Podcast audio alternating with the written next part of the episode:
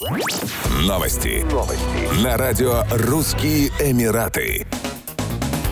Из Объединенных Арабских Эмиратов экстрадировали гражданку Узбекистана, объявленную в международный розыск службой государственной безопасности страны. 26-летнюю жительницу Бухарской области обвиняют в незаконном выезде за границу, что может повлечь за собой наказание до пяти лет лишения свободы. Ее взяли под стражу в международном аэропорту Ташкента и доставили в следственный изолятор в Бухарской области. Ранее в Джизаке арестовали мужчину, который пытался переправить в Объединенные Арабские Эмираты гражданку Узбекистана 2002 года рождения рождения. Он пообещал ей высокий заработок в Дубае, а также обещал оплатить все расходы по перелету. По данному факту возбуждено уголовное дело, проводятся следственные мероприятия. В августе 2022 года в аэропорту Ташкента задержали женщину, отправлявшую молодых девушек в Дубай для занятия проституцией. За каждую она получала 100 долларов. При этом девушки по приезде в Объединенные Арабские Эмираты должны были отработать 2000 долларов, которые были потрачены на билеты и оформление документов. Задержанной было предъявлено обвинение в совершении совершение преступления, предусмотренного частью 2 статьи 135 Уголовного кодекса Республики Узбекистан «Торговля людьми». Это правонарушение наказывается лишением свободы на срок от 5 до 8 лет.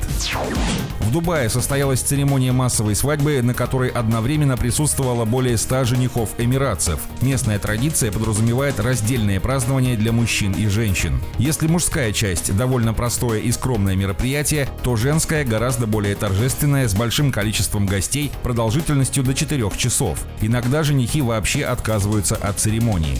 Массовая свадьба была организована группой Аль-Хаптур в сотрудничестве с Министерством общественного развития. Задача подобных церемоний – сократить праздничные расходы каждой семьи. Церемония включала в себя танцы и эмиратские народные песни. Эмиратцы иногда берут кредиты, чтобы покрыть свои свадебные расходы, в то время как массовые свадьбы помогают начать семейную жизнь без долгов. Женихи также могут познакомиться друг с другом и подружиться.